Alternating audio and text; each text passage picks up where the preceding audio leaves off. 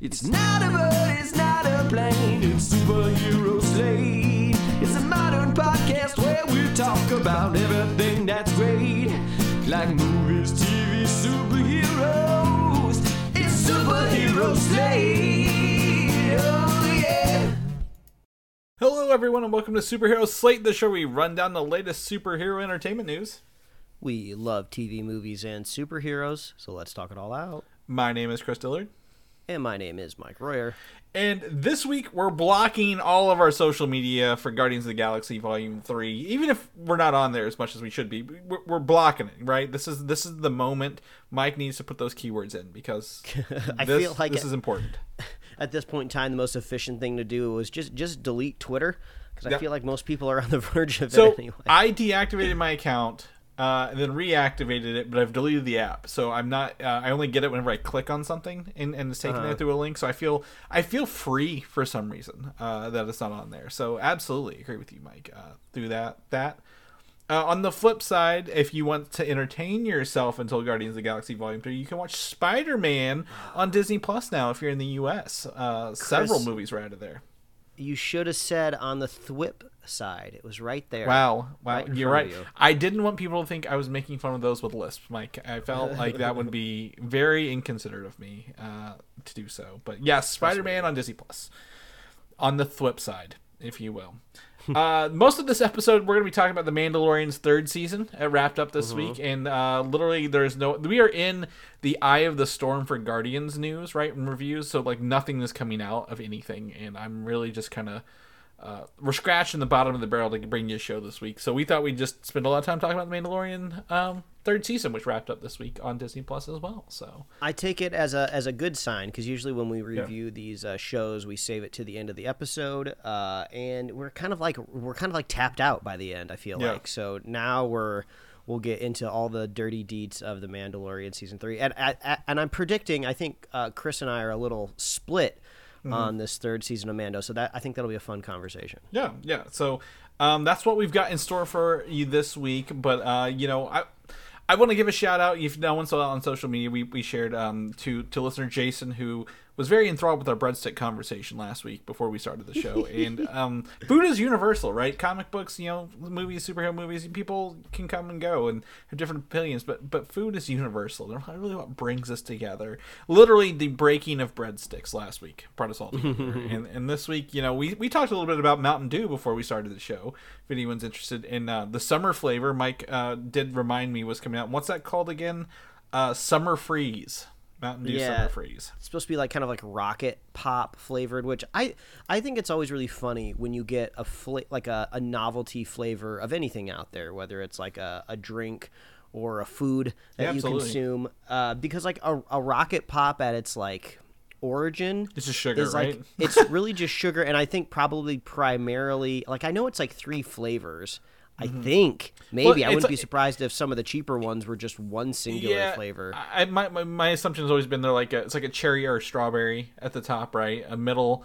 I don't know what white would fall under unless it's like pineapple. I think it's like lemon lime possibly. Okay, and then the bottom's like a blueberry or raspberry, a blue raspberry, if you will. But if you were to like.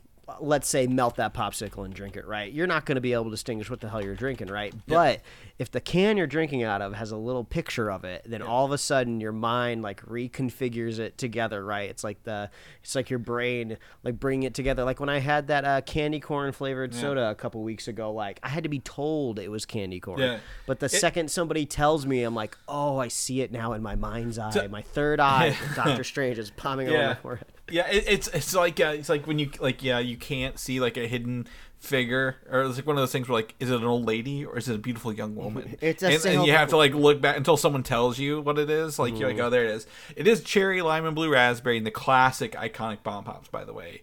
But obviously they made more. My wife, she's a big fan of the Smirnoff makes a bomb pop flavored I guess summer drink, like one of their Smirnoff's. Like it's not a seltzer. They have seltzers of it, but she likes the regulars. I like the seltzer versions.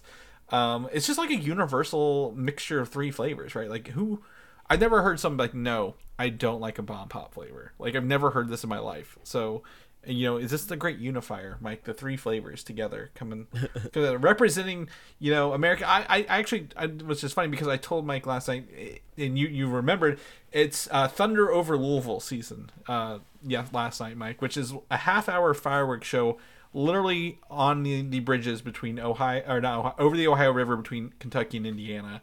And I thought you were saying a storm came through because you had to deal with tornadoes like the other week. No, literally it is a Thunder over Louisville is a fireworks show. They do air shows during the day, and then they have like this half-hour fireworks show to music and stuff on the river.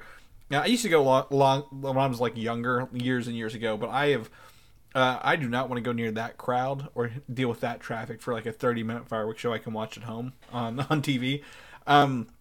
But it is the kickoff for the Kentucky Derby down here. So in 2 weeks, I believe the Kentucky Derby will be running, and they celebrate for 2 full weeks doing all sorts of things to get ready for this. But they had fireworks last night for that. So it's crazy. It's crazy. Spring has sprung, Mike. We are moving into like full on spring season here in the Midwest. I don't know how you're treating it out there, but absolutely spring is here. And with spring comes allergies, and with allergies comes the ability to stay inside because it's so nice out. You want to stay inside and away from those trees that are trying to kill you. I love that. I love that segue. I love yes, that and to that point, I got a video game this week. Finally, after 1 full year of being delayed, a little more than a year, and even like longer than that, it was delayed more. Is Advanced Wars 1 and 2 remastered? Are you familiar with the Wars series of games from Nintendo and Game Boy? I am extremely familiar, specifically with the 2 games that you're talking about. Yes. And I'm really excited to see that they got remastered because I tried to keep up, I feel like, with Advanced Wars as like kind of my Nintendo handhelds evolved over the years. But I don't know if I was just in love with the simplicity of the first 2, but like I feel like I have a memory of getting one of the more advanced wars, and they started adding extra mechanics. I'm like, what is going on here? I don't have the capacity to learn all of these military tactics. What happened to the cute little tanks and the little people? Yeah, exactly. So there was a game called Wars, I guess. It might have been like Famicom Wars or Nintendo Wars back when it started, right? And it's a turn-based strategy game where you control your little military units in a grid-based, turn-based fashion, and you know you have obviously it's like a rock paper scissors format, right? You know, your infantry are good at capturing towns, but tanks are better than infantry, and long range are better than tanks, but aerial units are better than long range. You know, you get the idea, Mike. You've played it, you understand it. But like apparently, you know, the one I really got in was Advance Wars, which was on the Game Boy Advance, and then Advance Wars 2. They both came out pretty close to each other, I think, right, early 2000s. And as Mike mentioned, they have continued to release more and more of these. Advanced Wars, a couple more later. And then there was Battalion Wars. That might be the one you're talking about, which was a little more advanced. But, you know, finally here, I don't think they've had any since the 2000s. The original, between 2000 and 2010, is the remakes of Advanced Wars 1 and 2 for the Nintendo Switch, which is fantastic. So what is great about this, you know, obviously after 20 years, they've updated the artwork, right, of the characters. They've upgraded the units. It plays smooth. It's great. You know, there's no load screens because it's all on modern technology playing a game from 2001 or so. So absolutely having a blast playing through this campaign. I will tell you one thing I forgot about this game, Mike, and you might agree, is the AI is brutal. They are relentless. They will straight up go after the unit that can like win you the game immediately, and you have to figure out how to stop them even faster. When you find the green army, so you play as the orange army, there's a blue army, there's a green army.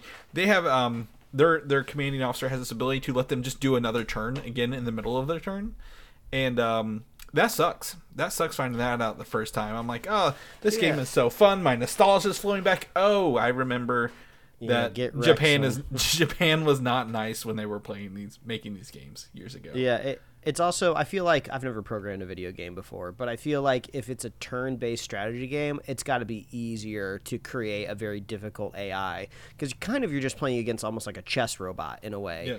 Yeah. I wouldn't be surprised if you could get rocked at that. Yeah, I got one game I didn't lose, but I quit because I realized like It was the one I talked about where the guy could like just make them do another turn. I'm like, oh, this does not work with the strategy I was pulling off. So I reset. I haven't lost yet, knock on wood, but like I could easily see myself losing pretty quickly if I'm not like, you know, staying on top of this stuff. So absolutely a fun time with those games. Able to pick it up. I pre-ordered it, but you can pick it up in the store.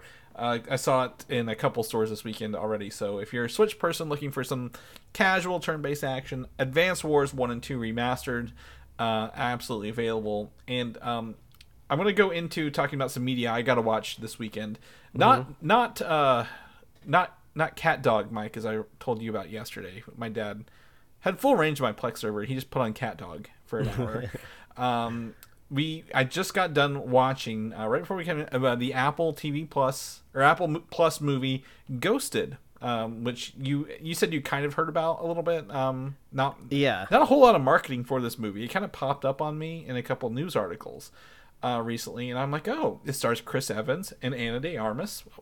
Great. Chris Evans, Captain America, right? Ana de Armas is the lead in that upcoming John Wick spinoff, Ballerina, right? So I'm like, this should be a pretty solid action movie. And let me tell you, I have never wanted to unrecommend a movie so fast in my life. Oh my gosh, no. Yeah. I think the premise of this movie is great. There is a just a normal guy who bumps into a high level spy skills at a farmer's market. He doesn't know that she's at. They have like a one night stand, and then, you know, he goes crazy texting her, and she doesn't respond, so everyone tells him that he's been ghosted. Hence the title of the movie, Mike. Mm-hmm. Great premise. However, it takes like a half hour of this 2-hour movie to get to that point. And I'm like, for an action comedy, you don't want to drag this on. Like, you want to get to the action. You want to get to the comedy. The action scenes in this movie, I think, are pretty spectacular. It was the stories by Rhett Reese and Paul Wernick, who I believe did Deadpool 1, right? Or at least Deadpool 2, one of the Deadpool movies. And let me tell you, the cameos in this movie, Mike, are fantastic. Like, a lot of big name cameos, if you will. Mm-hmm. I will tell you, there are probably more Marvel actors in this than you would ever believe would be in a movie like this. And so don't look at the cast list if you want to watch it, but it was fun to see it. But I will tell you, I've just never been so bored with two really, really popular action stars and an action, quote unquote, comedy. The comedy's not funny at all in this movie, by the way. That I've ever seen. So I cannot unrecommend this movie fast enough, but like, if you want to read about it, feel free to do so. But like, I wouldn't say I had a good time. I can't say I had a bad time, because I saw Chris Evans like a month ago, and I don't want him to think I'm talking bad about him, but like, this movie is just awful in terms of like not having a good time. I went to go to the bathroom in the middle of it. My wife's like, I'll pause it. I'm like, nope, I don't need to see what's happening next. Like, I will understand when I come back, when the scene is still playing out, what is going on here. So, did you ever watch like what was it, Night and Day, the Tom Cruise movie with what's her name from The Mask? There's something about Mary. Cameron Diaz. Yeah, Night and Day with Tom Cruise and Cameron Diaz, where he's like a spy and she's like, not his girlfriend, but like caught up in all this stuff, like while she's trying to date him. It's like, that's a great version of this movie, if you will. Yeah, so I feel like it's now a trip now, because I can think of a third example of, there's a Chris Pine, Reese Witherspoon, and what's his name? Bane and Venom. Tom Hardy. Okay. Where they're like both spies. They're trying to date Reese Witherspoon, and she gets tied up with it. So apparently every screenwriter comes to Hollywood and it's just like, I got a great idea for a movie. What if spy tries to date? That seems to be the premise.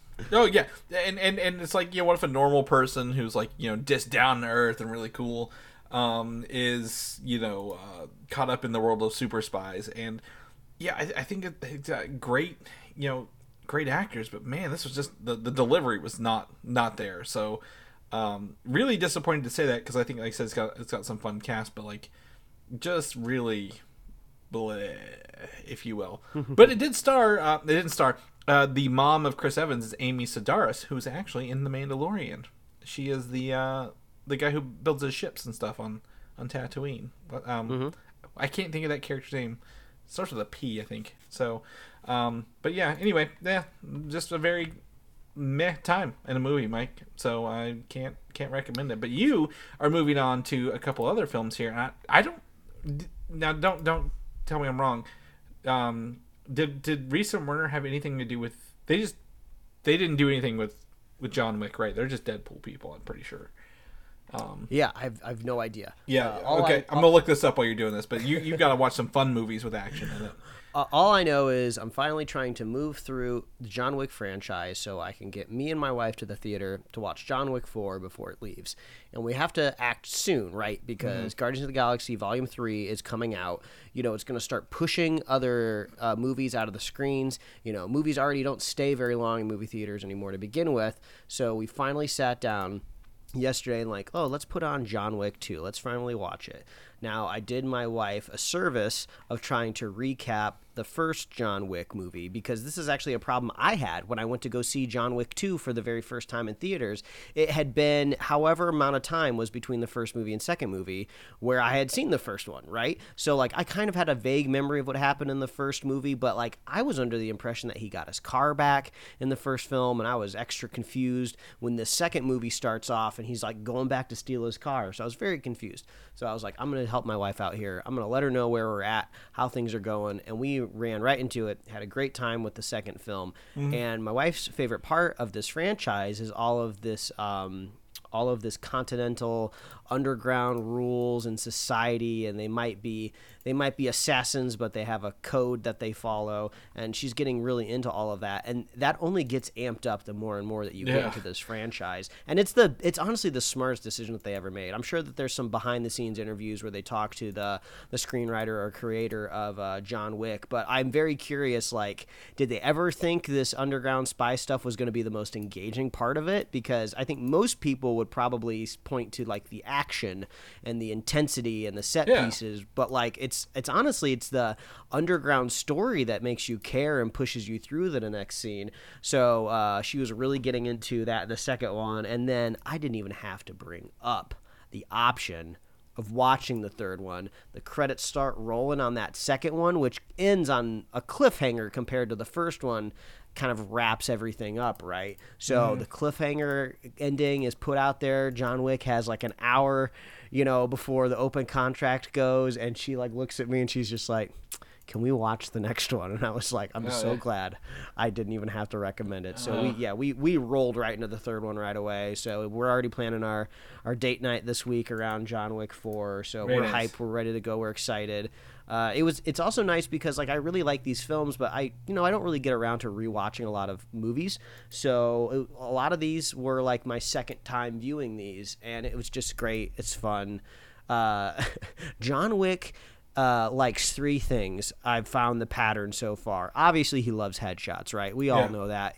And he also, you know, he likes the double tap on top of that, right? That's right. Which I always find really funny, because it's just like, you put that gun right under his chin and pulled the trigger, I'm pretty sure that mercenary's dead, but he goes in always for one more shot. So, you know, he's prepped for any possible zombie crossover that a Hollywood studio might put on top of him. Oh, yeah. Number two, loves to shoot kneecaps, which I don't know why it seems so brutal to me, but, like, I feel like the knee is just a very intricate part of the human body, and just to imagine a bullet blowing through it, just, like, completely decimating it, right? Because it's just like, as you see in action movies, sometimes you could get shot in the torso or the arm or the shoulder, right? You get bandaged up, get back out there, right? But I feel like there's no way you're coming back from getting blasted in the knee, right? Like, even if you survive his onslaught, right, and you're like one of the henchmen that, like, crawls away, you know, and gets out of there, which almost never happens. John Wick's KD ratio is perfect,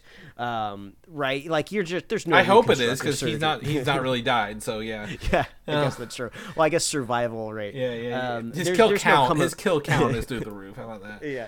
So the knee is always very visceral. Oh, yeah. And then also, like, you know, this is the most realistic thing about the John Wick franchise, and I believe every human being would succumb to this when in a life and death situation. He goes for the groin anytime it's available, right? Because he is an assassin, he's a mercenary, he will hold up his honor code, right? But if his end goal is to kill you, he doesn't really care how he does it. Yeah. He will kick you in the nuts, he will shoulder you in the nuts, he will get you in the groin however he can. And I just it's just interesting to watch it. I didn't really pick it up on my first watch through of these movies. So that's my advice to anyone out there. If you have a possible assault in front of you, right, just go for the bits. No one's going to be in that courtroom, right? Like, we were going to send this criminal to jail, but your defendant over there blasting him in the nuts, so we're going to let him go. Like, that's not going to happen. This is not a spoiler, Mike, but I will tell you, if you love nut shots, 4 is going to be up your fucking ass, my friend. Like, you are going to love it. So, yeah. And also, like, you can also, like, see the production value obviously increase in these films. And I'm sure the fourth one's going to be off the chain. But, like, I always find it funny to track kind of, like, the visual effects squibs or just, like, visual assets that they use to put in, like, blood splatter and stuff. Because, like, in the first John Wick, it's probably the worst part about the first film. And it's a great movie, right? But some of those, like, VFX, like, blood sprays are like, oh, that's, like, out of the Action Essentials pack that you can just, like, Google and, like, download for, like, $50. Well, like, anyone can get those, right? But they improve them over time, so I was like, this is great. This is just a scrappy... I just love that this was just, like, a script floating around out there in the world, you know... And it just happened. The best case scenario happened, right? It just turned in this whole thing. I'm looking. I think we confirmed this last time. Every time they made a John Wick film, the budget has doubled. So like the first one was made for $20 million. This last one, 4, was made for $100 million. So yeah, absolutely. If you can tell if you're from a younger generation, the John Wick franchise is just. It's amazing because it's like this is how movies kind of always used to get made, right? You make the first one. You prove yourself kind of with like a lower budget, but you delight the audience. You surprise them. And then this is just like a normal template for filmmaking, right? We're going to give you more money on the second one because you've proved you can make more money and the audience is there. And then you just keep folding it up and up and up and up. I would say the uniqueness to this one this time around is we've gone past 3 movies already, right? Yeah. There's like spin-offs in the work, so it's just exciting. John Wick makes me excited. And this is a quadrilogy, you know, right now that exists because, you know, one person is directing this. Chad Stahelski has directed all 4 of these movies, right? Mm-hmm. And, you know, I believe, and correct me if I'm wrong, I'm pretty sure he was like a stunt coordinator before this. So, like, you know, this is somebody who didn't start on film school. He did stunts, you know, wanted to make a stunt movie. Added John Wick, keeps rolling up, right? So, it's fantastic. It's a story of I guess a successful franchise. But yeah, it's hard to believe it's been 9 years or 10 full years of John. We've had. As much time between John Wick 1 and 4 as we had between Guardians 1 and 3, Mike, which, you know, which is going to be a great segue into our first topic if you're good with it. Guardians of the Galaxy Volume 3 is dropping in a week and a half for good, right? May 4th, and everybody. But I will tell you right now, I had an article just pulled up right before this. They're doing early screenings of this movie for social media reactions, right? To get people hyped, talking about it. Usually 2 weeks before a movie, that's a good sign. You don't really see social reactions this early on a movie, which is just kind of mediocre. Mm-hmm. So Guardians Volume 3 is, I think, the studio has confidence in, right? You've got James Gunn, proven track record with 2 Guardians movies.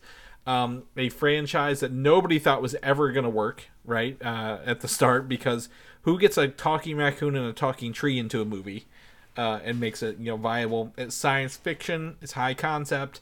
But James Gunn has been fired from Disney, as we talked about before the show. Guardians 3 should not exist, and it shouldn't exist in a normal world, and this is crazy that it does, and I'm excited that it does, right, at its current state.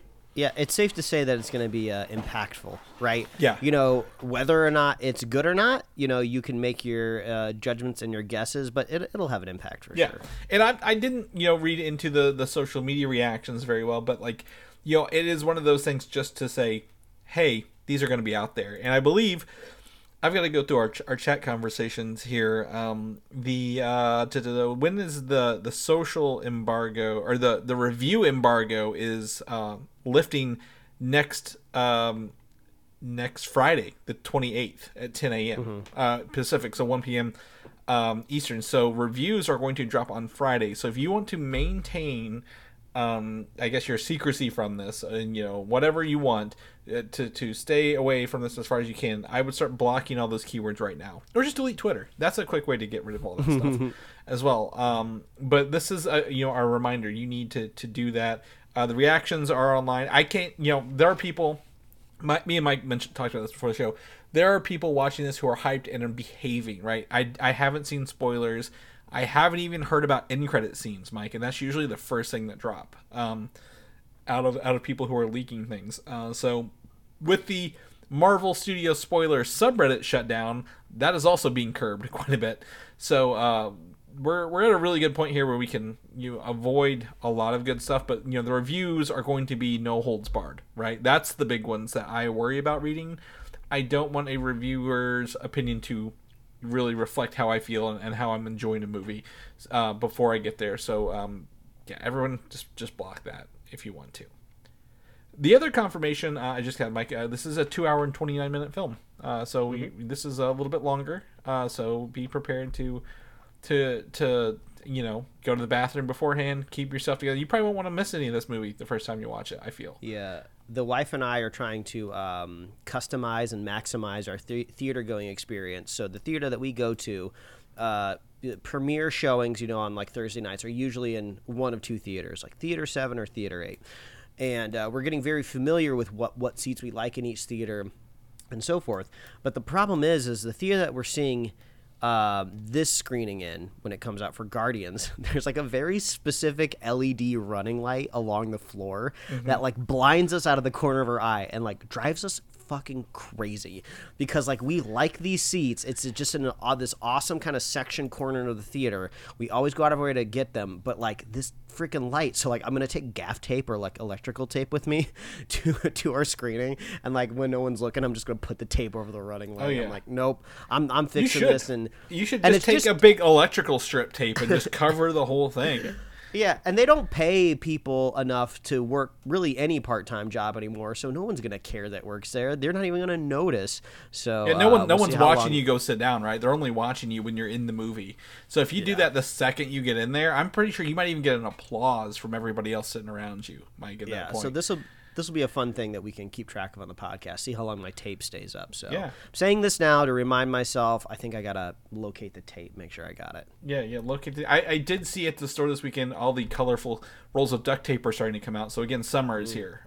Don't fix things, just duct tape them is what I'm hearing for this. I will say I don't want to jinx it, but I might have an opportunity to watch this movie this coming Friday, Mike, and I'm really excited. If anyone wants to know anything, they can message me over the weekend, next weekend. But I'm not going to come in with a review next weekend. I'm going to watch it. If I get a chance to watch it earlier, thank heavens. If not, I still have my tickets for opening weekend, and I'm going to keep regardless. So not next weekend, but in 2 weekends, we will have a review episode for Guardians of the Galaxy Volume 3 for everybody here. So very, very excited for that. At this, it'll probably be. I say next weekend is going to be also the last weekend for Mario to maintain at the box office, you think? I don't know of anything else coming out between this coming weekend, right? Evil Dead Rise came out, but Mario still beat that because it's an R-rated film. I just saw a headline that says they're predicting a $1 billion box office passing for Mario next week on Mario. So, yeah, that is cranking. So the other funny part about this, in Argentina, some local TV station played a cam version of the movie in full on TV for people in Argentina of Super Mario Brothers. Had you seen that yet at all? No. Yeah, so like I believe I just pulled up, I had it saved here. Gin TV Argentina station played literally the full cam version of a Super Mario Brothers movie on their like live TV network there in Argentina. And they also did it with Ant-Man and the Wasp: Quantumania down there. This is what we should do, Chris. This also reminds me, I just saw a headline not too long ago that says this uninhabited private island could be yours for like It was a low, pretty low dollar amount compared for Private Island, right? So we crowdfund some money, right? We get some people moving in on this island. We create our own kind of like broadcast TV on the island, and then we just play pirates of things. And we just wait and see how long it takes for, like, I don't know, Hollywood to hire a private militia to come take us out. Yeah, that or how do we get the internet out there? I always thought you were going to say, let's open up our own independent movie theater and then just put a camera in the theater so we could watch it in the safety of our own homes. But you've really surprised me here.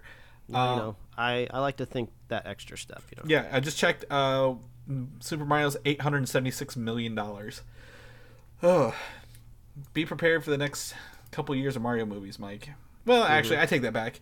Nintendo's really slow about their stuff, right? We talked about that with Detective Pikachu being successful, so we'll see about that. On the flip side, for those who did not know, it was a really surprise announcement, but this was made years ago. At least 6 Spider-Man movies from the Sony's franchise, and 5 from Sony, 1 from Marvel, have made their way finally to Disney Plus in America for us to watch them. Yeah, this was weird. It was like a surprise, but also like, oh no, we were told this was gonna happen. It's just one of those things where it's like, well, who's keeping track, right? Yeah. Of that, like, when's that day, announcement that happened. Yeah, it just kind of dropped out of nowhere. So, which is great because a lot of these were just on weird streaming services before, right? Like whatever, like Stars or I thought Crackle Netflix or Showtime had some of these for a while, but I never saw them on Netflix or heard about them on Netflix. So I don't know what's going on. But to drop them in the middle of the week in April, I'll take it. That's fine with me. And I definitely don't believe that this is going to be permanent in any way. Like, I know it seems like, oh, they finally made their way home in a way, right? I think this is just a streaming licensing deal, just like any other streaming licensing deal. So these will probably be leaving Disney Plus in, like, I don't know, maybe 3 or 4 years or something like that, and then they'll probably move to whatever else who wants to pay for them next year. I'm pulling up an old article. So this was announced in 2021. Whenever the deal was. I'm trying to see if they said anything about, like, you know, because, you know, currently we know Sony has Spider-Man in perpetuity as long as they're making a movie, right? It doesn't expire. They're good to go. But everyone has seemed to be playing nice since Marvel Civil War, right? That's great. Mm-hmm. Everyone's been fine. Sony's still making their weird one-offs with Venom and the fucking Morbius movie. I always forget that exists until something, you know, brings it back here. But I don't know if I don't know when they don't say when the thing ends. So yeah, you're right, they could go away. I would like to see them like, hey, we're all playing ball here. Disney has first right of refusal, right? Hey, as long as we re-up our contract, we can keep it unless something goes completely sideways. That's what I would like to hear. But we'll see about that. And as we talked about last week with the future of Hulu in kind of, you know, an unknown state, right? I don't see them definitely going to there either. Now, the 2 missing movies from this are Spider-Man Far From Home and Spider-Man No Way Home. But I have heard Far From Home is supposed to land later this year on the streaming service. No word on No Way Home yet. So that's fine. I'd like to have everything MCU-related in one playlist, right? We've always talked about that being the dream of, you know, the streaming services, like, hey, here's the timeline in this, and you can watch them all if you want to. Throw them, hit play, and walk away if you will. So that's pretty cool. Now the flip side of that is, you know, in that same regard, Disney is licensing all the movies they can from Sony, if you will. So Venom is also on Disney Plus for those who are really interested in watching Venom again. Now it's not for us, but people did go watch this movie, right? It made a lot of money, so. There's nothing wrong with them having it on a streaming service, right? One home for everything. I think, Mike, and you tell me what you think. The benefit is Sony never made their own streaming service, and I just want to thank God for that at this time. Yes. Because it would just be chock full of awful stuff at this point. Yeah, anything else? I mean, are there any other, you know, I don't need Morbius, I don't need Venom 2. Is there any, I guess, standout movies on non-Disney Plus yet that you'd like to see from, like, the old Marvel days that you'd like, I really wish I could go back and rewatch. Fantastic Four's on there, but like Daredevil or like Elektra, or, you know, or something, like, just to revisit these things. Do we want to put anyone up to those? I mean, does anyone need to suffer through Ben Affleck as Daredevil again. I like the idea, you know, for you know, I own physical copies of these movies, but I would like to easily be able to legally access them, you know, in an area by the company who made them, right, which was Fox, which is now owned by Disney. So I would like to at least be able, like, hey, if I ever wanted to sit down and revisit this as an example of, like, hey, things not to do, right? Or like, hey, a couple scenes in this were pretty good, let me go check them out, you know, again, legally, without getting the disc out. I think that would be nice, just convenience sake. Not necessarily, hey, or like a what's it, like an archive, like archive.org does, right? Like, this is the history of where we've come from. Look how far we have not fallen, thankfully. You know, we're not doing X-Men 3 again, thank God, because, you know, they did that twice with X-Men 3 and then what was one after Apocalypse they did? Dark Phoenix was just, they just call it Dark Phoenix at the end of the day. God, I forgot about that movie. So, yep, check those out on Disney Plus. Moving in, CinemaCon is this weekend, Mike. I've not heard a lot of information out of this. Have you yet? Have you seen it anywhere? No, I saw a headline on like Variety or Deadline. Maybe it was like this morning or yesterday that CinemaCon was coming. Oh, it's tomorrow. It's tomorrow. Yeah. There it is. So CinemaCon is starting tomorrow. And with that comes the first public screening of The Flash movie, Mike, which doesn't come out till June. Man, that is crazy. I feel like, yeah, just show it to anybody. We gotta get this out in the world. Tom Cruise has seen it. We don't need anybody else to see. He recommends this movie, Mike. You remember that? Yeah, that's true. And if it's, does that mean we're gonna get, like, you know, leaked cams of, like, the, you know, the ending of the movie? At this point in time, I'm just like, I'm like, I don't want to watch cams. I don't need them, right? But I'm just like, if there was a cam of the Flash out there, I'd probably just watch it. If there was a cam of the Flash 2 months early, I'd watch it.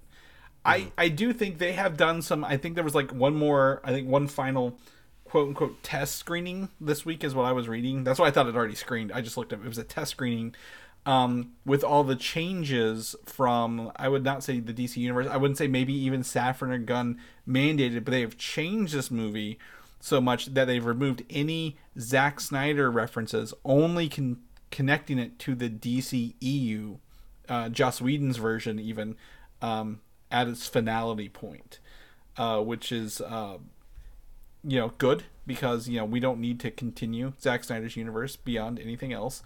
But apparently the Russo brothers have a podcast that shows up occasionally in my social feeds called, like, Pizza Film School. Yeah. And they just recently did, like, a two-parter episode, like, with Zack Snyder. Yeah.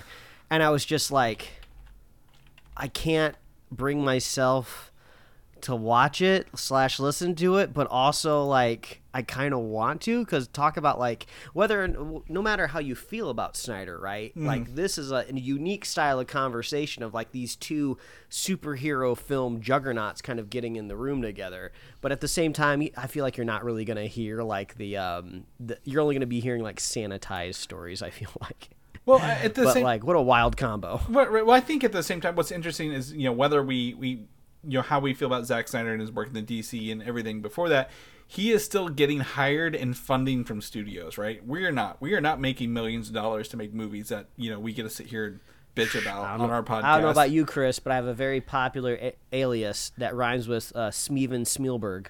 I do a lot of old makeup, and, you know, it works out really, really well for me. Oh, yeah, absolutely. And I'm also George Lucas, people. You can blame me for the prequels. But I think it would be interesting to hear his take on filmmaking. I know we disagree with it, you know, even though we saw, what was the zombie movie called again? Dead Army? Army of the Dead, yeah, Army of the Dead. You know, and his very, very weird bokeh focus on that film, which was distracting. But I would be interesting to listen to him. I looked up here, it's an hour and 50 minutes if you look at the YouTube videos of him.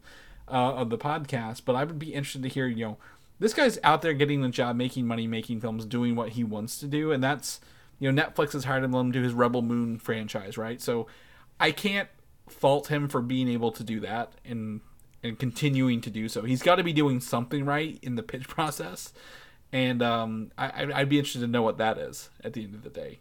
How is he tricking these people into giving him money? continually. But you're right. You that's a good point. I have despite what we want to think, I've heard only good things about The Flash. Even anecdotally and through these screenings, I'm very intrigued to see how it plays out, and if the again the changes, like I said, to remove Zack Snyder's references in this movie are true, and it comes out the other side. Did the DC Universe find a way to make it carry on or just exist in its own little pocket? So like, hey, if we want to reference this, we could, kind of at the same time. I'm very intrigued about this movie. Like you mentioned, like just how did it happen and what's the end result? Because it went through so many directors and so many rewrites. So I'm sure we'll find a lot more articles about this next week whenever we come back from CinemaCon. Or we're not going to CinemaCon. Whenever CinemaCon's over and people are writing to get all their articles in for the week. Just added this for the show, Mike. I wanted to tell you Forrest Whitaker will be back to reprise his role as Saw Gerrera in Season 2 of Andor. They really, really, really love Saw Gerrera in the Disney universe lately. I don't know. He's glue that sticks a lot of things together, but just like all of the Andor related glue, right? It all dies. It all dies on a planet by some giant spaceship. He does. He dies. Was it on Jedha? He was on the planet Jedha when he died. Yeah. I guess theoretically, like if between Andor and Saw, if one of them had to miraculously survive, I guess Saw makes a little bit more sense because, like, I don't think you kind of exactly see him get vaporized like you do Andor, but maybe there's a way around it. But yeah, I'm pretty sure he's dead. He's cut off. Yeah, and Saw Gerrera, like created earlier on in the Clone Wars, they show him as like a younger person, right? As a freedom fighter, guerrilla warfare on in the Clone Wars. He has been in the Jedi Fallen Order game. He might have even been in Rebels. I don't remember, but I feel confident I could say he was in Rebels. And obviously Andor Season 1. And then by the end we see him in Star Wars Rogue One. He's a little unhinged, right? Like he's breathing out of his like little breather mask. He's using like the mind reader or mind kind of flare aliens on Riz Ahmed's character. So like there is I don't know, maybe in Andor we're gonna see this breakdown over time, right, of him being like just a normal kind of rebel freedom fighter thing at all costs to becoming the unhinged person who lives on the Jedi planet a little bit. I think I like to see that, but Andor, like I said, we're still about a year and a half away from Season 2, but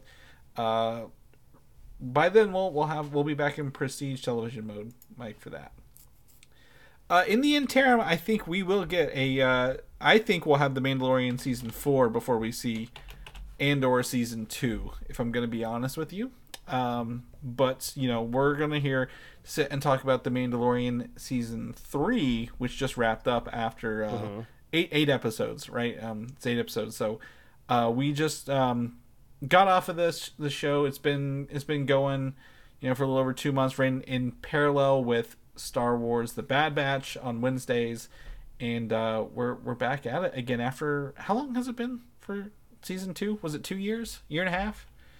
I guess it depends if you're accounting appearances of Mando, showing up in the Book of Boba Fett. It feels like he's just kind of always been with us a little bit each year. Yeah. Right? So whether it's been a full season or not. October of 2020. I will count again Book of Boba Fett, like it's like a 2.5, right? Like it fills in a lot of, like, I wouldn't say it fills in the gap, but it kind of sets the pieces for the season to take place rather than You throw Pedro Pascal in that uniform, they put it up on a couple coat hangers inside of the room next to the volume, throw him in front of some Unreal Engine backgrounds, and he just got a constant stream of Mando. He's not even in this. He wasn't. I think he was only in the suit like 4 times, they said, this season. Yeah, I saw a screenshot of some, I guess maybe there was like some discourse in the background where people were talking about how much he was there. I'm not 100% sure, but there were some side-by-side pictures of like just some mannerisms of how Mandalorian, like Mando would just kind of like stand in a specific scene, and they'd put it side-by-side from Joel in The Last of Us, and like, tell me that's not Pedro under that suit. And it's like, yeah, no, that's a pretty convincing, actually. Yeah, they do kind of look like they're standing in the same pose. So the problem with, I would say the problem with that, the reason he wouldn't be, if anyone was interested, is because he was filming The Last of Us while they were filming this. So I would 100% think that they would be like, yeah, you can, yeah, we'll get your stand-ins, because this season, again, no spoilers, he did not remove his helmet at all this season, right? The other two seasons he did. This season he did not. Well, I would disagree that not no spoilers, because we should be talking about spoilers. Well, that's because true. This show's the season's over. Yeah, it's the end of it's the end of our podcast episode. If you don't want to hear the spoilers, just go ahead and dip. But yeah, we never see his pretty gruffled face. No, but my guess would be this: if he was not in the suit that often, it was not him being a diva. No, he seems like he is really loving this new chapter of his career, from kind of going to obscurity to biggest star on the planet. You mean internet daddy, if you will. Yes, exactly.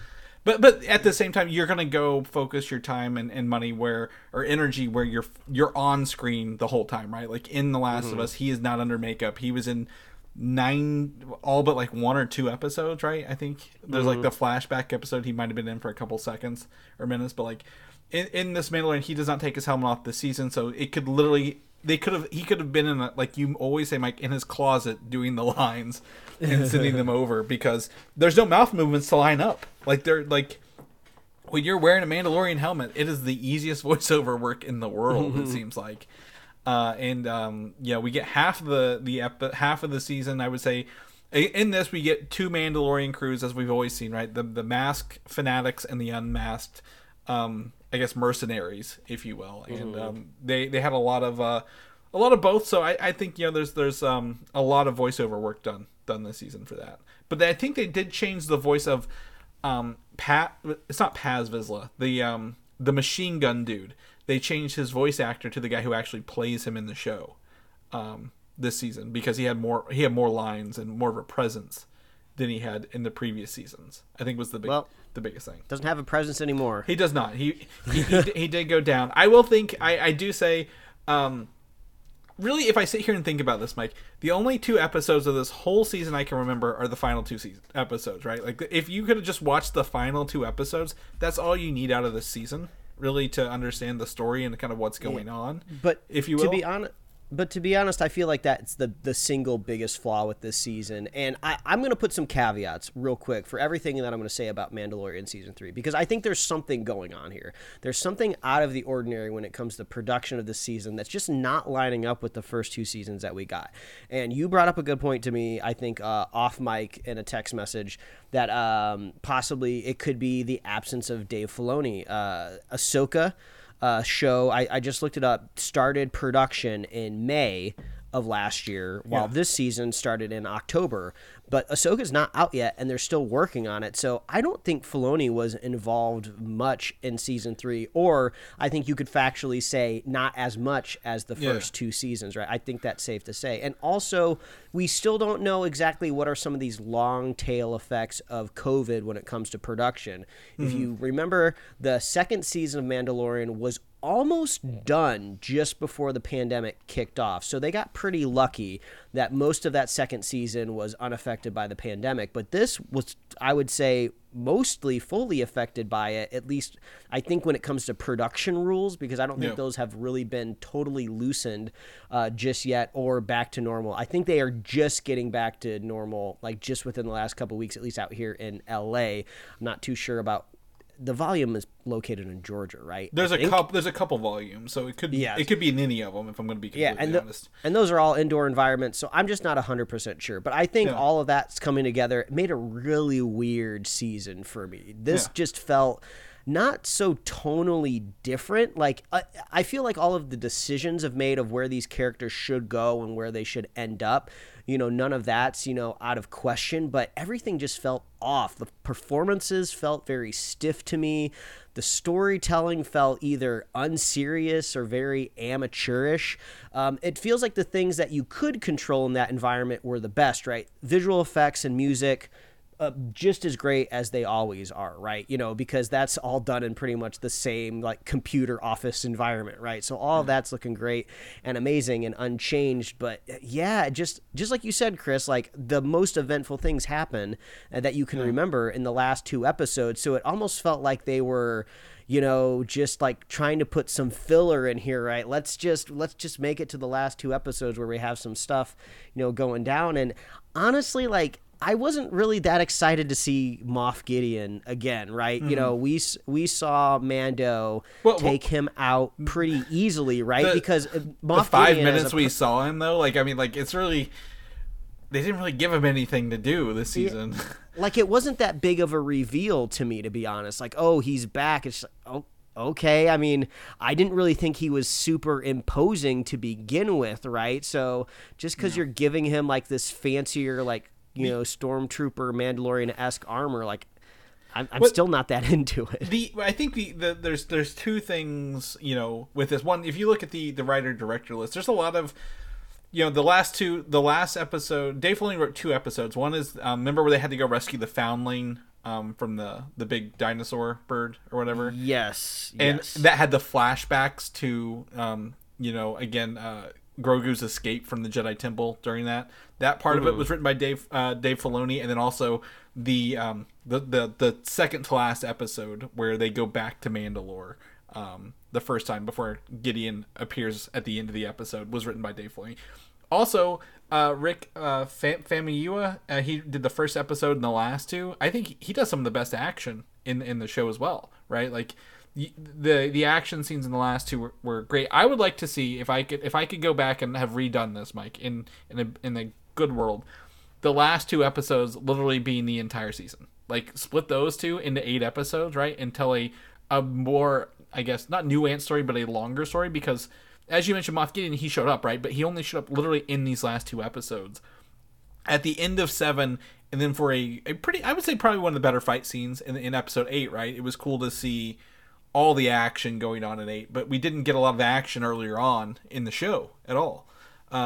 So I think, you know, while we're seeing literally the Mandalorian, who we met as a bounty hunter and has kind of evolved a little bit, and then the other part is the Mandalorian, I guess, is kind of grown into like a threefold name, right? Because of what's her name? Bo-Katan has really, she took a bigger role than I expected for this whole season. I didn't expect her to be there from episode 1 on in every episode, which was interesting. Really, to be honest, she was kind of the core story of this season, and I feel like they should have leaned into it even more, to be honest, right? Because she was the only one that really went on a journey for the most part from the season, from going to this like skeptic to kind of respecting the culture and then being elevated to a leader.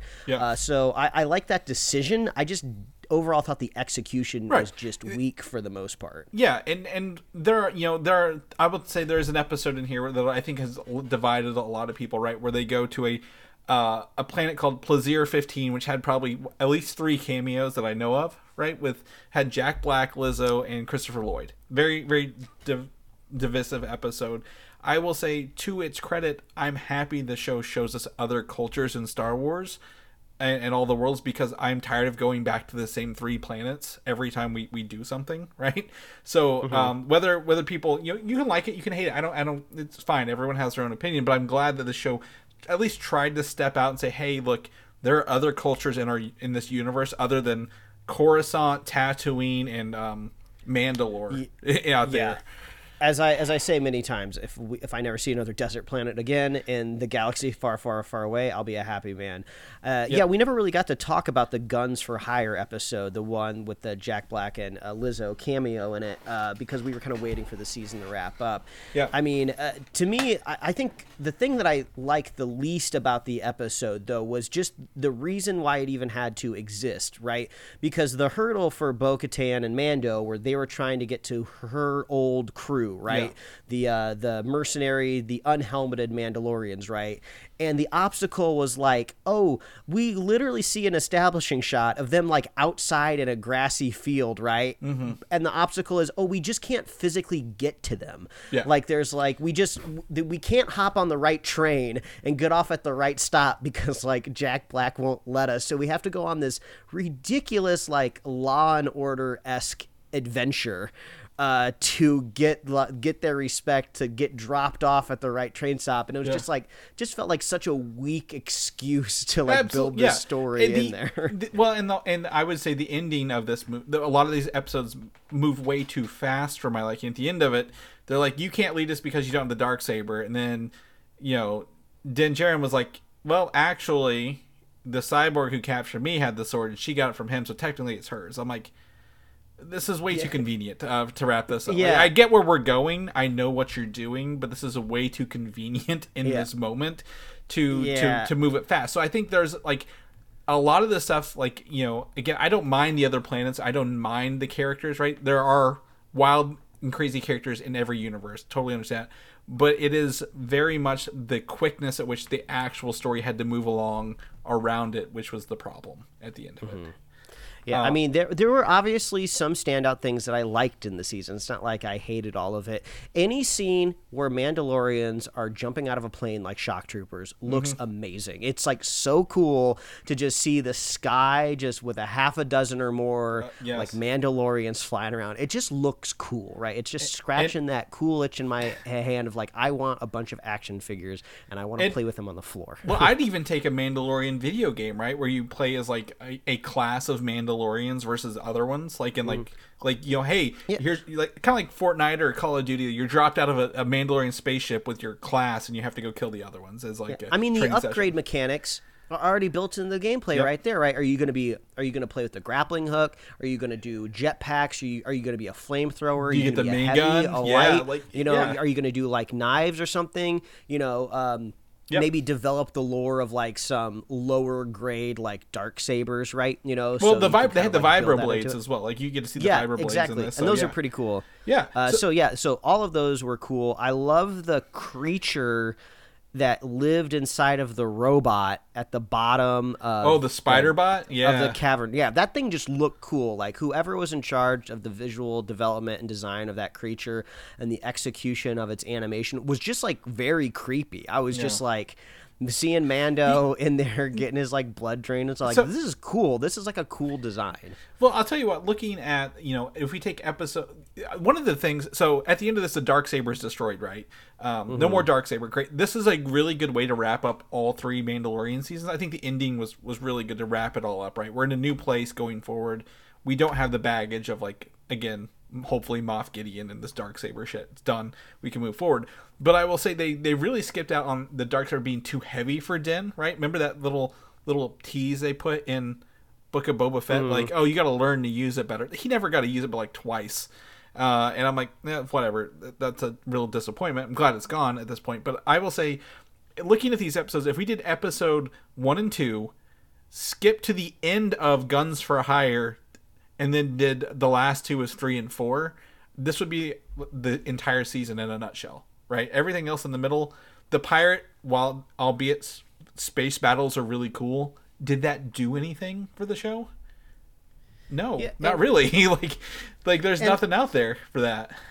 And also, like, I think we did talk about this a little bit on the show just before we kind of took our Mando break during the podcast, where the episode of the convert, right, the one where they break away from the Mandalorian storyline and they talk about like these rehabilitated, like basically like prisoners of war, but I guess technically they're not prisoners, but they're rehabilitated. You know, Empire employees, if you will, like, hey, you can provide a service to the New Republic. We're going to monitor you and do all this other stuff. But, you know, here's a job for you. And it really felt like, even though I very much disliked the episode, I was like, oh, well, maybe this will lead to something later in the season. And it really didn't. No. I mean, the kind of evil, kind of rehabilitated character, she pops up again momentarily. And I guess maybe a little bit of the backstory of kind of cloning is revived in that last episode, kind of. But, like, it just didn't matter. It was almost like we already know cloning is a thing. Like, just there's an entire prequel movie where we go to the cloning factory. And then there's multiple, like, animated series where we follow cloned characters and what it means to be a clone and having your own, like, autonomy and personality. Yeah. So it's just like, it just felt like, why did we even stop for a whole episode to check in with this when it felt like it amounted to nothing and most people didn't like it. At the time, I'm like, this is cool. These characters are going to become important later, right? At the moment, it felt like, oh, this is fun. Maybe there's, like, more, I would say, like, embedded agents in this, right, that are working, and we're going to find out, you know. We didn't even get to see a visual of Moff Gideon's escape from the ship, like a retelling or a reenactment. We just got to see the ship in space. Like, you know, they told us, they didn't show us. But I thought this was going to come up because there is a really cool part in the next to last episode, right, with the Shadow Council at the beginning of this. We get to see, do you remember Commander Hux from the sequel trilogy, right? So his dad's in there. Captain Pelion, who is very heavily in the Grand Admiral Thrawn books that I'm reading from the 90s. Like, he is Thrawn's second in command. They even name drop Thrawn, right? Because we know they're building towards that movie that Filoni's working on. But, like, you know, that those are fun little teases and stuff like that. But, like, I really thought they would do more with those characters, right? The embedded New Republic. Dark Ages, and they didn't. And I'm like, you know, you had an opportunity and you just kind of told the story how you got rid of the cloning guy, but if you never reminded me he was there, I would have never remembered him at all to begin with. And I think they overall just kind of fumbled the whole concept of Mandalore as a planet to begin with, right? You know, we talked about previous Mandalorian episodes, and especially coming off of an entire season of Andor, where it felt like they probably hardly ever used a volume at all. Like, whenever they would land on Mandalore, I could just see the volume more than I ever thought that I could, especially when they're kind of on that rocky landing pad in those first couple episodes where they go there. It's like, I can see the dome, like, already. Like, obviously they're doing a great job, but I can tell what's going on here. And then there's a few shots when they're inside the planet and they're, like, running through corridors, hard cut to a different shot of a new corridor. It's like, okay, they're just rearranging the set. So it kind of just makes me feel like I'm watching, like, you know, an old episode of Star Trek. And I'm sure some people are like, oh, that's a great nostalgic, like, callback to old sci-fi. But to me, it just feels like I can see the production seams really coming in when we're exploring Mandalore. Well, there are two things. One, it's, you know, very convenient that the sky is a very gray overcast color and everything was quote unquote glassed on the floor, right? Shiny floors, very undescript sky. Perfect. My biggest thing was when I saw the rock formations on the thing and the droid goes behind the rock. I'm like, there's just one rock here, and he just went behind it to hide. Like, there's no path back there. He's just hiding behind the rock while they cut. And I get that. I think, you know, Mandalore's a planet. If it was too much sets, it would. I don't think they should have built the sets, but hopefully as Mandalore is rebuilt, right? We now know that they are back there. The Forge has been redone. They're going to attempt to rebuild Mandalore. Yes, build those sets now that they actually have something living in there. Well, absolutely go forward and do that. You don't need to use the volume for everything now. You can do both. And it's like, I do love the idea, though, if you're kind of like this fractured, like, evil network in the galaxy and you need a place to hide out and rebuild.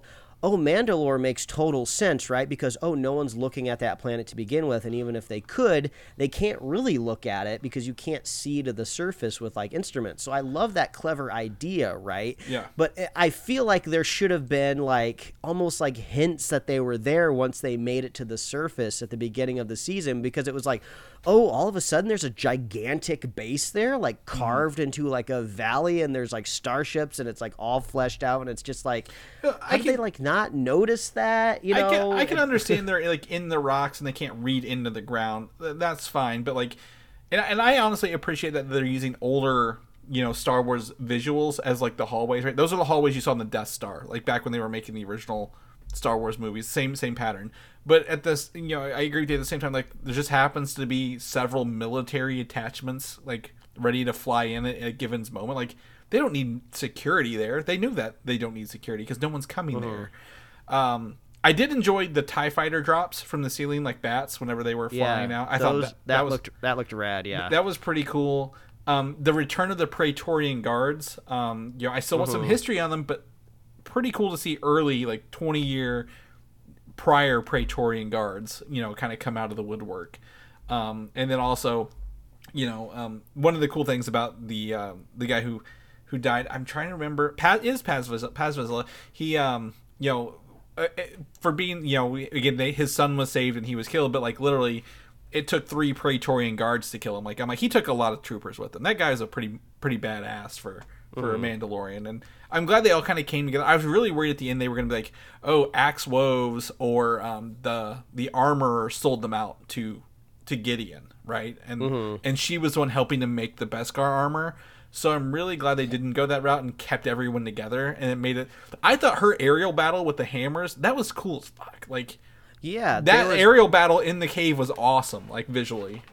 Yeah, there's obviously some great stuff that goes on here. That final battle where Grogu is finally just kind of trained enough to where he can contribute to a fight scene is really cool. How cliche was it that a little bitty pipe fell on him and held him down? Oh yeah, I was like, yeah, that's a cliche, isn't it? I mean, him inside of the robot with the no, yes button. Yeah. It felt like prime, like Mandalorian, like silliness in the best way, of almost to the point where like, man, I wish this was saved for like a better season, so I felt like I could enjoy it more.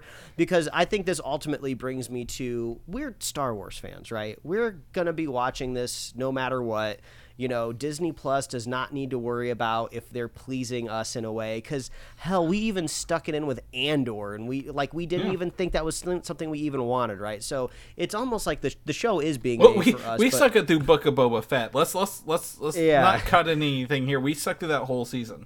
Yeah. So ultimately, like, if you're making these big decisions on a streaming scale, I can tell you from the point of view of my wife, who loved the first 2 seasons and just, you know, is in love with baby Grogu. I really had to convince her to finish this season, right? You know, we were both evenly kind of like checking out, you know, this more than any other season, where phones, you know, coming off the coffee table, waiting for, you know, Axe to wrap up to see where the hell this episode was going. So I would say ultimately, I don't think this is like fatal way. You know, if this was being diagnosed in an office, I don't think anything is fatal here, right? But I think it's more like, hey, you know, your ticker's looking a little, your cholesterol's a little high, you know, maybe cut back on a couple of these things. Come back to me, and you know, in 1 year, come back to me in 1 more season. We'll check back in. I'm sure you'll be fine. So that's kind of what I'm looking out for. In that regard, though, I do think they set it up in a good point where we're not expecting the same thing going forward, right? Like this show, they changed the status quo and they put the characters in new places that we don't have to worry about. And maybe even feels more like a season 1 next season, right? Because we know John Favreau has admitted he has written season 4 already. So season 4 is done written. So I think they're going to work on this through the back half of this year. They know now, we all know now, they're working towards the New Republic movie with Dave Filoni at the helm, which I believe is going to be a full... I don't think Grand Admiral Thrawn will be the entire villain of Ahsoka, right? We saw him... I think the Dark Jedi will be, and Thrawn will appear in the last episode, and he will be the villain of the movie at the end of the day. And I think we're moving that way. But I think season 4, having, you know, again, Grogu is a foundling now, right? Or what's he, not a foundling? The next level up, where he can't take the creed, but he can work with... Yeah, like a trainee or something. Yeah, like an apprentice or something, yeah. Yeah. You know, so he is going to do that, and you know, he is now a freelancer for the New Republic, right? So I think he's going, like, the story is not going to be back to Mandalore. Maybe once to check in, maybe to... Honestly, I've seen a lot of fan art of people giving Grogu a Mandalorian helmet that fits him. Like, maybe he'll be a little bigger, right, for the next season instead of like a little baby the whole time. You know, give him a helmet, whatever. But I think we're going to see a different season 4 than we've seen going past, because the end of this, with the Darksaber destroyed, Moff Gideon's clones and himself probably destroyed. There's rumor that it wasn't him because he's missing the mustache that he had on all the promo art had him with the mustache, and they're like, Well, that was just a clone that they killed. That's going to be one of the... That would be one of the biggest mistakes I think they could make. Oh, yeah, absolutely. Bring him back again, because it was already so underwhelming for me to see him again. They love bringing him in the final episode, and that's it. Nothing else throughout the season. Mm-hmm. They did that in the first one as well. But, like, you know, put him in a new area doing, you know, one-off missions, you know, leading to this bigger story where he's going to team up with Ahsoka and the Rebels crew to take on Thrawn, right? He's like, hey, we need a hired hand to help us. We're going to get him. To do some missions with us, or you know, do a mission in tandem while we're doing something else, I think is the way to go, because I feel like the ending of this feels like a new beginning for everybody, and that's really, you know, kind of I think what you're saying, right? Don't do another season of the past three seasons we've seen of The Mandalorian. Do a new one where he's doing new missions and has something else to work for, rather than this Darksaber BS or like, you know, working with the Creed and going back to bring the Mandalorians together. I think there's a new beginning here that we can going forward. Yeah. Well, at the beginning of the episode, I thought we were going to be a little bit more split, but I thought you were going to be slightly more optimistic, and I think you are more optimistic than me for sure. But it seems like we were both kind of let down by this season in some way. I wouldn't say I'm let down. It's just not the best season, right? In comparison to everything else, this is not the worst television in the world, right? There is much worse out there that we could be watching. You could have watched Ghosted today on Apple TV Plus and been really disappointed. Like, this is not the best, but like, you can tell that it's not, you know, John Favreau may be trying his best, but it's missing the I guess the inherent, I guess, guidance of Dave Filoni, right? Who knows Star Wars and loves Star Wars, who is continually giving projects, but like nobody. Did you see him in the final episode? By the way, Dave Filoni, the cowboy hat at the bar, in the final episode. Oh no, I didn't notice him. Yeah, at the bar when he goes to the New Republic, you can see that cowboy hat a mile away, Mike. If you go back and look at that. But I think, you know, John Favreau by himself is just okay. You know, he's getting to a point where it's just okay. It's missing the Dave Filoni thing because he is working on his own show, and I'm excited to see Ahsoka, and you know, hoping for the best for that to bring some more quality back to this. At the end of the day, but you know, when you say like, you know, we last year we had Andor, which is, you know, peaked again, prestige television, peak Star Wars, different, right? There's a lot more aliens in this than there were in Andor. Different story, different sets, but like, you know, you can see like, oh, this could have been better, and we've seen better, so do better next time. And I'm hoping that this new status quo, where everything is Mandalorian going forward, a direction for a movie that Dave Filoni is saying we need to get these characters to X. Okay, so start working on that. Can bring us a really good season 4, but at the same time, I just don't think 3 was the best at the end of the day, right? If you say rank your Mandalorian seasons, you'd be like, well, like maybe 2, 1, 3 or 1, 2, 3, right? At the end of the day, so not too bad, but not too good either. Don't take us out of context. But let's wrap this up. Let's get out of here, Mike. If people know what you're up to, what you're doing, where can they find you at, buddy? Well, they can find me at Mike Royer Design on Instagram, Twitter, and TikTok. And you can read my brand new webcomic, Life Rewards Risk, at liferewardsrisk.com. Chris, people want to check you out. Where can they find you? You can find me on Instagram, Valdan87. You can also still message me at Twitter, Valdan, but again, apps deleted, whatever. You can come listen to this show every week where I'm going to be. And if people want to listen to more of our episodes, Mike, where can they find all those goodies at? Oh, all of those goodies exist at superheroslate.com, the best place to find all the avenues we host our show and to get our awesome show notes on our upcoming release calendar. If you want to see the movies and TV shows that we're going to be talking about this year, we got a nice little calendar over there that you should check out. Find us on Apple Podcasts, YouTube, Spotify, wherever else you love to listen to find podcasts. Like us on Facebook, follow us on Twitter and Instagram, and get merch at superheroslate.com/store. We love hearing from you. Reach out. What did you think of Mandalorian Season 3? Did you love it? Do you want more of it? Do you want something a little bit different? What's your favorite season? Let us know, and we love our super fans. So if you want to be a super fan of this show, all you got to do is share the show with a friend, share the show with a buddy, and we will be back next week, folks. That's right, and we'll catch you next week. Bye. Thanks for listening, and don't forget to subscribe.